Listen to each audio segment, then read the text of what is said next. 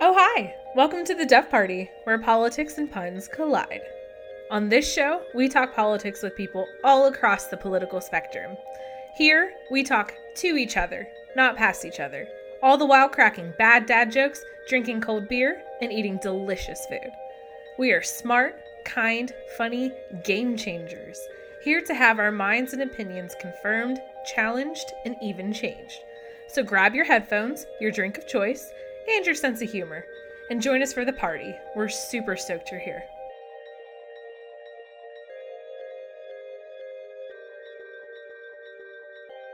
What's up, Dev Party people? Santel here. Welcome back to another episode of the podcast. We're super stoked that you're here.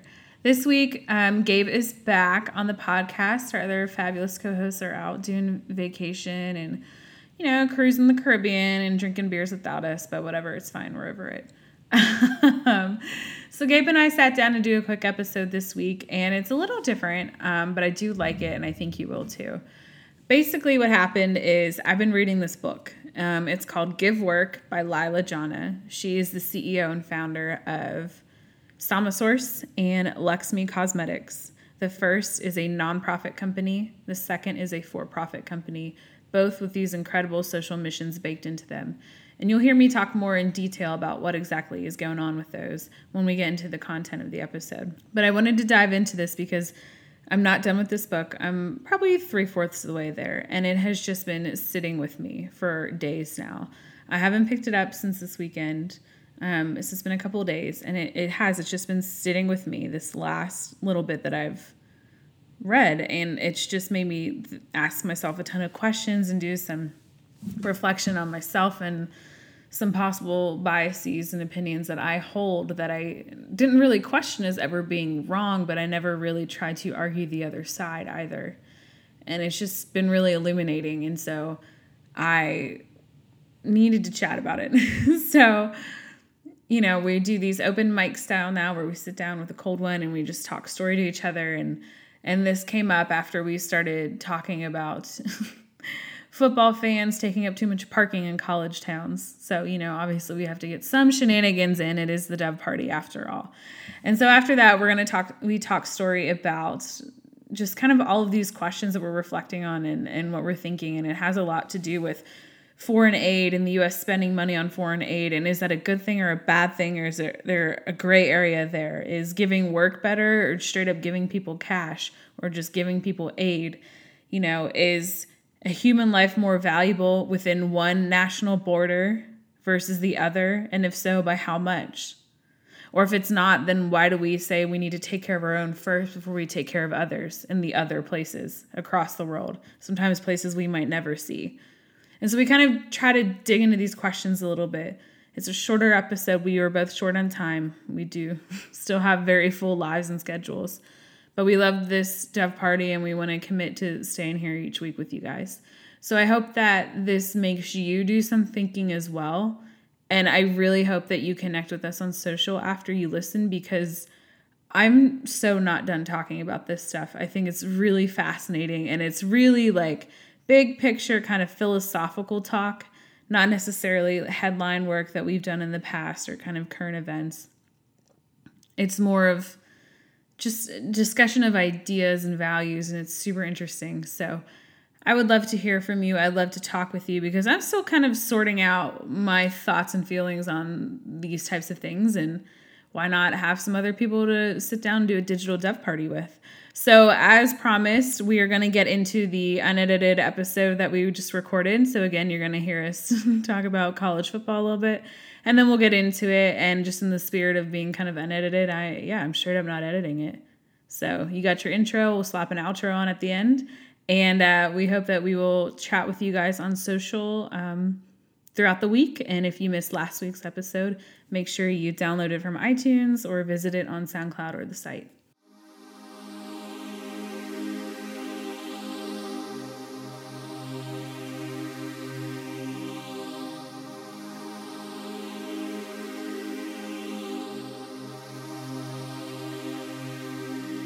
So, anything that you want to chat about in the open mic situation? Mm, man. I don't know. There's like I don't have anything really.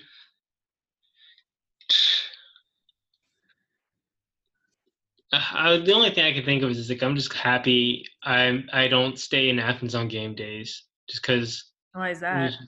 It's just like so. I, am in Athens, Georgia, right, where the University of Georgia is. So on yeah. game days, it's just like a total uh, circus, for like for mm. for a better term. It's just like yeah. crazy people, and for some reason, it's this weird phenomenon where we live. It's like kind of a little bit out of the way, but within the city, so pretty close to uh, like relatively close to downtown. And people, I guess, occasionally either their friends tell them or like they just come find it on their own. Will park in our like little cul-de-sac kind of thing where me well where, where I live, and the weird thing is that people will take our spots, like right in front of my building, right in front of my apartment, or a townhome, whatever. That's but what's really weird is that they don't ever take anyone else's. like, there's literally a dozen spots available, like down further down, because there's like a little like overflow lot, almost kind of thing, and there's like the whole cul-de-sac they could park in the other side of the building, but no, they all want to park right there. Hmm. Like I have no idea what it is.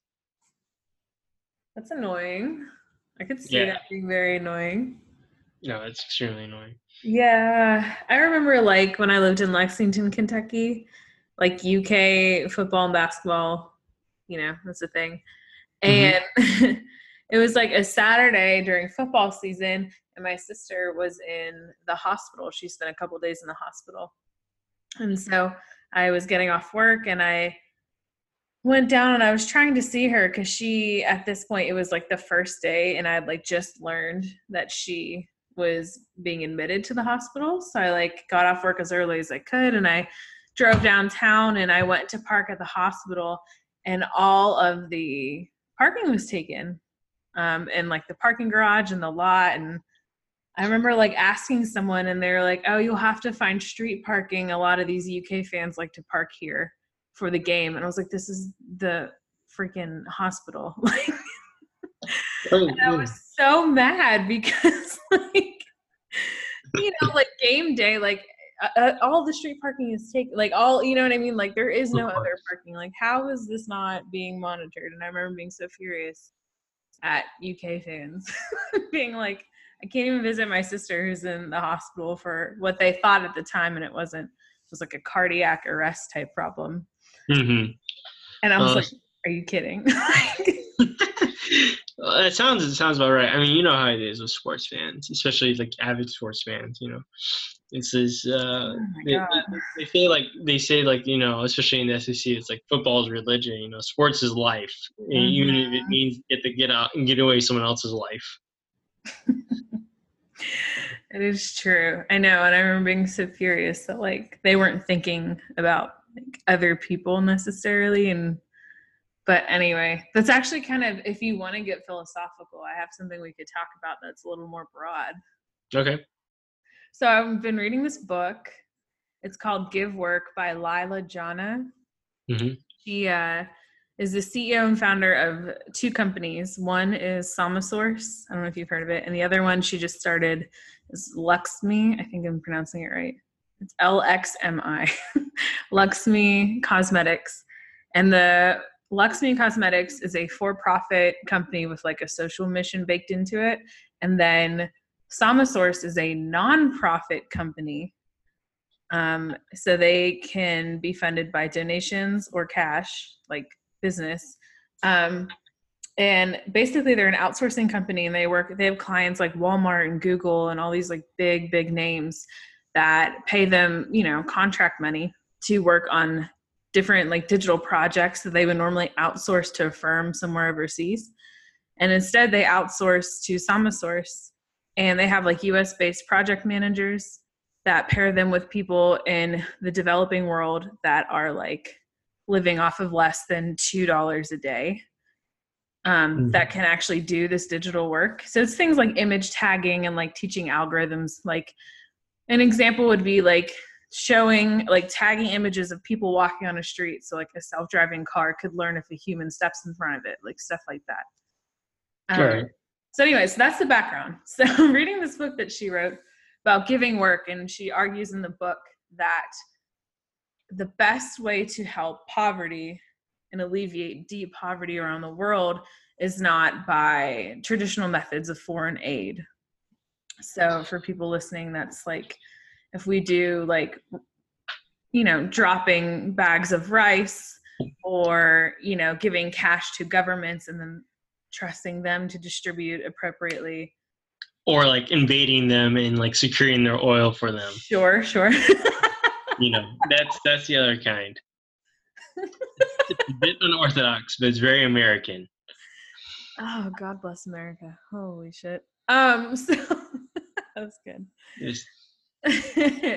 so she argues that a better method is to actually just straight up if you're not just going to hand them cash to give them work because that's people enjoy working and they feel pride when they're able to produce and earn their own money right? So anyway her book's all about kind of outlining that. And so her method is helping people in just the most abject poverty around the world like poverty that i absolutely can't even fathom. Um like i think i was reading somewhere else and she might have mentioned it in the book that like the poorest of the like the poor in the united states oh god what was it? It was like they earned $5000 or less per year something like that and it was still like 14 times more than like some other people in like slums and like different parts of sub-saharan africa and parts of asia and it, it's just it kind of boggles my mind and it, um but what was interesting is so she had run an ad on Hulu because Hulu gave nonprofits, I think this is back in 2009, so like right when the recession was. Hulu gave a bunch of nonprofits like free advertising time. And so they developed an ad and, you know, just showing how they were like lifting people out of poverty and like all the repercussions and all the good that did not only for those people and their families, but for like their actual communities and like other pop up shops would pop up and, you know, blah, blah, blah. So she gets an email from someone named Joe in Ohio, like cussing her out. And it was like, why are you helping those people when Americans are over here like struggling and like not being able to put food on the table and like, you know, blah, blah, blah, blah, blah. And so, like, I get that point too. But what made me, you know, bring this up, which I think is so interesting, is she goes on to talk about like, why is your life within this border more important than a life over in a different border? And i thought that was and i've literally been thinking about it for like the last two days or so since i've read it. And i don't know it's just super interesting because like i've always been interested in humanitarian efforts around the world. And like i understand that me being like middle class especially like white to have that privilege baked in like all this like i'm richer than like something stupid like 95% of the world or something. Like you can google it and you're like, almost the 1% like like it's it's mind boggling right? And then mm-hmm. you see like here like you see the homeless people on the street or you see people like absolutely struggling here and and it you understand the argument like why not help this person you're right next to and not this person off in some place that you might not ever visit? And anyway i just like haven't been able to stop thinking about it. And i don't even know if i have a real question for you yet. Just like well you're insinuating your question as to what my opinions are on it i guess. Yeah i just think it's like an interesting like idea. I don't know like is one life more valuable than another? Should we care more about people within our own borders and like quote unquote take care of our own before we try to help other people? Is there like, you know what I mean? Like, what is, and obviously this is all like wildly opinion based, but I've like, I haven't been able to stop thinking about it. Well, there's the smart ass answer is to say, well, Sarah, you already said that they make five times more than the poor people over there. So hell yeah, we're more important um, we're value we're more valuable. Duh. Terrible. Plus, if I help them, then they'll buy more stuff. All right, and the economy goes around. um, but I, know, I mean, to me, I think there's actually a lot of good to be done um, anywhere. Right? It's like yeah, if you're helping people, it's not because I, I can't. I have a hard time. I mean, I can understand the frustrations of people, but yeah, I don't know. It's like people I think I think the big thing is that everyone can help out in a certain way. And it's like, well, you can't really donate time for whatever reason. You can't donate time and all that, but you want to make sure that what you're doing goes the furthest or helps as much as it can. Because I mean, you can technically give a dollar to someone here, yeah, versus a dollar somewhere else is going to have a lot more. Er, er, this is going to sound cynical, but it's going to you have a lot greater returns on that dollar sending it to like a place like um, Somalia or something like that. I mean, that's true. Technically, the ROI for your like dollar for that development is definitely higher in that model. Like if you send it overseas, that right. And yeah, that is kind of a cynical. But if that's like the lens you're choosing to like, like I have ten dollars to give, how can I do the most good with my ten dollars? You might approach it like that. Like that definitely can make sense. I mean, to me, it seems like you actually. I mean, this is also this is I could be talking my ass here, but you have uh, you could probably adopt a hybrid system. So, assuming that you are a person who was a one who wanted to start a business, or even if you don't have a business, like if you want to help people stateside or help people in community, you could help them try to connect them with people to get a job, mm-hmm. or connect them with like resources in the area. And what's that? What's to preclude you from sending money overseas? Mm. Right? Because like, because I mean, like you, you spend ten dollars here, spend dollars there, but it's like, let's say, uh, let's say for you, you make ten dollars an hour. Well, an hour of your time here is a lot different. Spending an hour in your local community helping out, volunteering, whatever, is a lot different than just giving ten bucks. True. Right. So yeah. there's there's more than just giving monetarily. I mean, you, this started off as a monetary thing, right? Because it's like that's mm-hmm. the whole premise this was. But um, but I mean, it's kind of like people complain the U.S. gives so much money away in in aid, but it's like less than one percent of our GDP. Yeah, I don't think people realize how minuscule it is. um, it yeah, it's wildly minuscule. um, yeah. I think yeah, I think a lot of people don't realize like how little we actually give in foreign aid compared to what we spend on everything else. Um, and not to mention, I don't think people understand that we actually receive foreign aid as well. I think like I remember like reading into the countries that actually provided monetary foreign aid for Hurricane Katrina. And not only that, but like troops and mm-hmm. food and you know all sorts of things. And I remember being like, "Oh wow, I didn't know we accepted this stuff." like, I just assumed like we're number one, you know. But no, like I remember even like Congo sent over like foreign aid to help us, and I was like, whoa. Um, I don't remember how much it was, but I just remember thinking like a country like the Democratic Republic of Congo is is contributing foreign aid to victims of Hurricane Katrina. Like this is insane. Um, at least yeah. the time.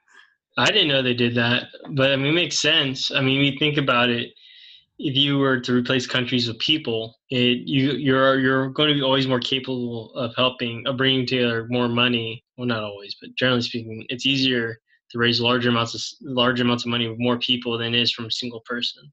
Mm-hmm. So, I mean, and like this is not this is not the greatest one to one comparison, but it's like you know, it's like at any one moment, like yeah, the U.S. could like help out its own people and all that. But at the same time, it's like when something disastrous strikes, like it's good to have like the U.S. is going to be somewhat crippled because like some of the right some of the money we would have had is lost, and then so it's nice to have other countries step in and help out. And so same thing, I don't know, same thing anyone, anything else, I guess. Yeah, no, to me that makes a ton of sense. And then another thing that kind of like opened my eyes is you know, over the last, especially the last decade, you know, since we've been dealing with the recession and stuff, like you keep hearing, oh, the jobs are going overseas, the jobs are going overseas. And initially I'm thinking, like, oh, this isn't good. Like, we need to, I don't know that these jobs will ever come back, but we need to train up our workforce for new jobs and like high skilled labor or just caregiving. Like, you're not going to have a robot like watch your grandma in the nursing home. Probably not. Probably take a while to get comfortable with that um, hmm. or you know amazon might be working on that i'm not really sure but you know these other industries and I think that's still a good idea, but like it didn't even occur to me that like the jobs that are being outsourced, you know, barring sweatshops and stuff, obviously, like they could actually be lifting people out of poverty over there. And who am I to say like you don't deserve that? And that was a really interesting. I had to like really like think critically of myself and my opinions there. Yeah, well, it's like what was it? Let me see if I can find it real quick. Uh, number of people. Well, it's like well, they talk about capitalism in general, and people always talk about how evil capitalism is and all that. And they say the capitalism has been the, the, single greatest tool in terms of getting people out of poverty. Mm-hmm. You know, and like you're talking about China, it's like what was it? It was like 30 years ago. Like a huge number of the pop, a huge proportion of the population. I, I'm going to do a conservative estimate. I'm going to say something like uh, 30 to 50 percent. Well, that's a wide band, but I think it may have been bigger. But either way, it would have been considered in severe poverty. But like with the introduction of the jobs and all that, like now they have like a middle class, and mm-hmm. the number of people that would, they would consider in severe poverty has diminished drastically. Yeah. Uh, and they have and they have an interesting take on capitalism. I mean, even then, it's like sure people talk about jobs leaving. This is this is economics, me talking, but it's like people talk about jobs leaving, but it's like you know the jobs. You look at the jobs leaving, uh, they can keep them. Right? yeah. I mean, that's easy for me to talk from this position, but you like right, you look at the right. safety and all that. It's like, and you look at the relative pay. It, it would be you'd be you couldn't live you couldn't live on a, on a life even even like a a comparable wage in the states with one of those jobs just because of the risk involved and all that. I mean, mm-hmm. it's like you look at some of the textile mills or whatever they have to do. It's just like you have to work incredible hours, and I don't know. It's just some of the stuff's dangerous. Some of the stuff you know is I'm gonna, I'm gonna say tedious, but uh, it's not easy. It's not easy work, you know. Right. Not at all. Not like, not that any of these manufacturing jobs ever were, but uh, I don't know the American worker is far safer today than physically than they ever were in the past, especially when you consider some of the products that are used. And, oh, absolutely. So. Yeah, and that kind of opens up a different can of worms, like, and we don't have a lot of time to dive into it, but it almost opens up another can of worms. Like, okay, I agree. Like a lot of those jobs, like, not great. We could do better, you know.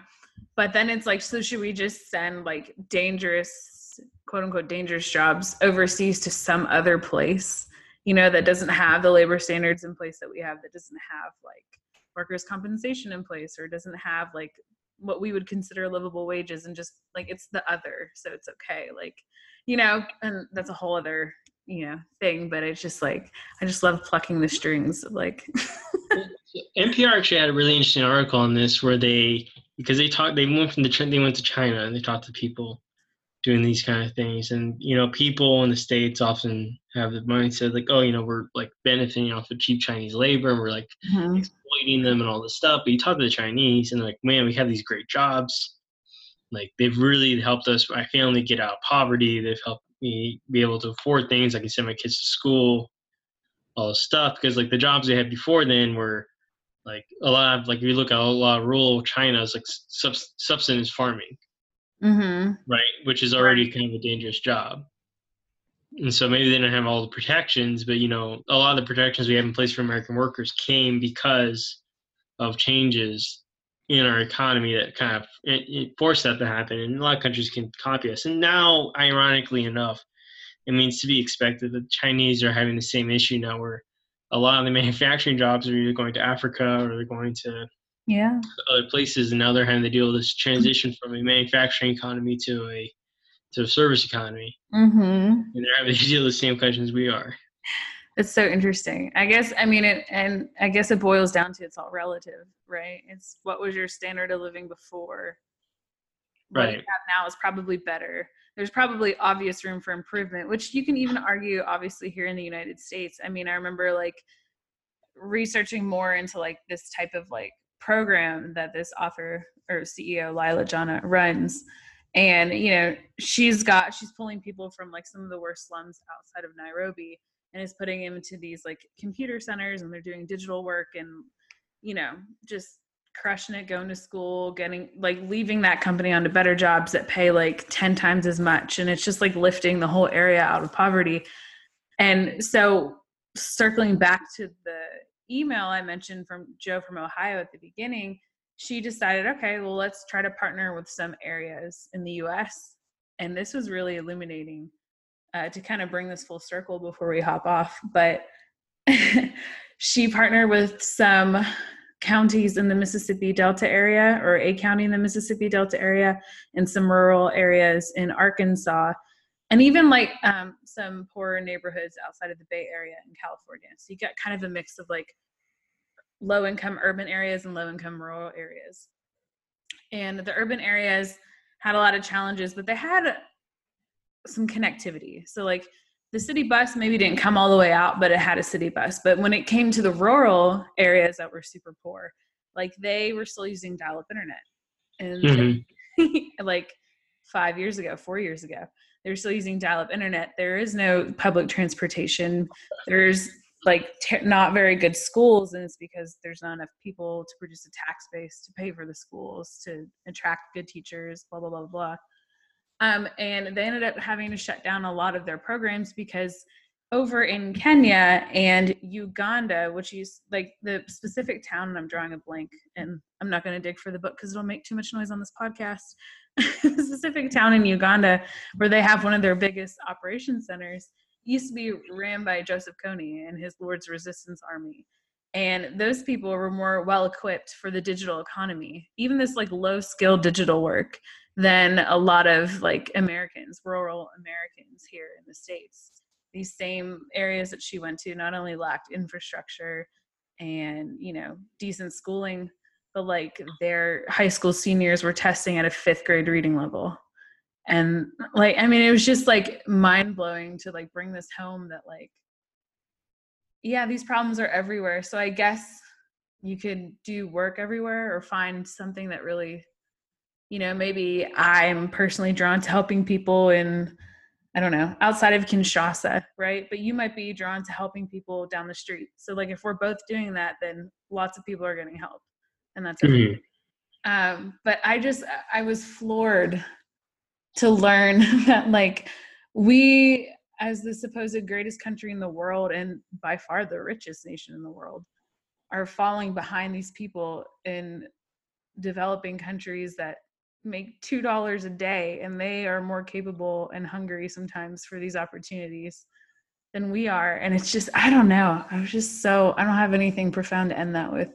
I'm just like blown away by learning all of this. No i mean it's insane. I mean i can i can totally believe it. It's like the one of the biggest ironies i've encountered in the few months living here in athens was that uh our AT&T guy who set up, or my girlfriend's AT&T guy, I should say, who set up her internet, they're talking. He's like, "Yeah, I don't have internet." Wow. And she's like, "What?" He's like, "Yeah, like I live out in the sticks, and like it's just too expensive for me to afford internet, so I just don't have any." Like I think he uses his mobile, his wi his, his mobile data occasionally. Uh huh. And it's like, it's like it's like it's just weird that a guy who works for AT and T doesn't even have like internet. That's wild. And we're not talking about like the Appalachian Mountains or anything like that. We're talking about like relatively close to Atlanta, you know.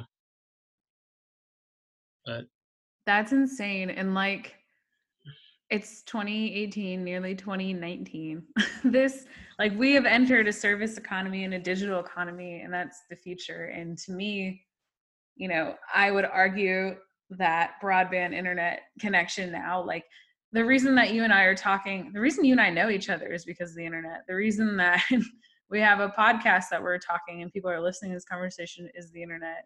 The reason i actually make money is on the internet. Like that's my livelihood.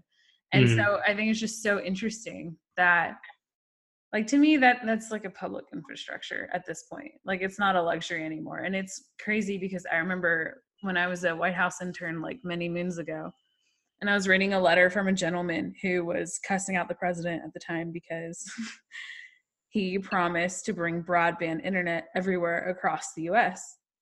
And he really wanted to Skype with his granddaughter. And he was furious that the president hadn't done that yet. And mind you, this was like back, you know, back during the recession and the bailout and all the mm-hmm. craziness. And I remember thinking, like, dude, like, give us a second. You know, like we got a lot of shit going on. But it wasn't, but now looking back, like it's not just the connectivity with family that's missing, it's the entire revitalization of an area that is completely missing because it lacks that infrastructure.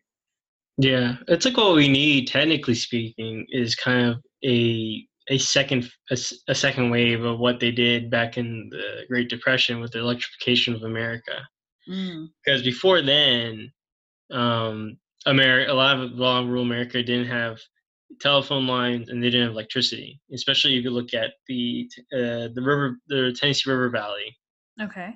Which is pretty much all of Tennessee, but like central Tennessee or so. It's like this big valley um, that was super poor. It was like one of the poorest areas in the country. And they installed, they, they built a bunch of dams up there and all this stuff. And they hired people in the area to help build the stuff.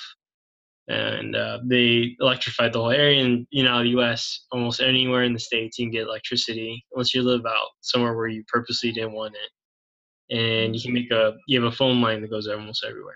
Mm-hmm. So essentially, they need to do the version of that for for like Wi-Fi or not Wi-Fi, but for the internet.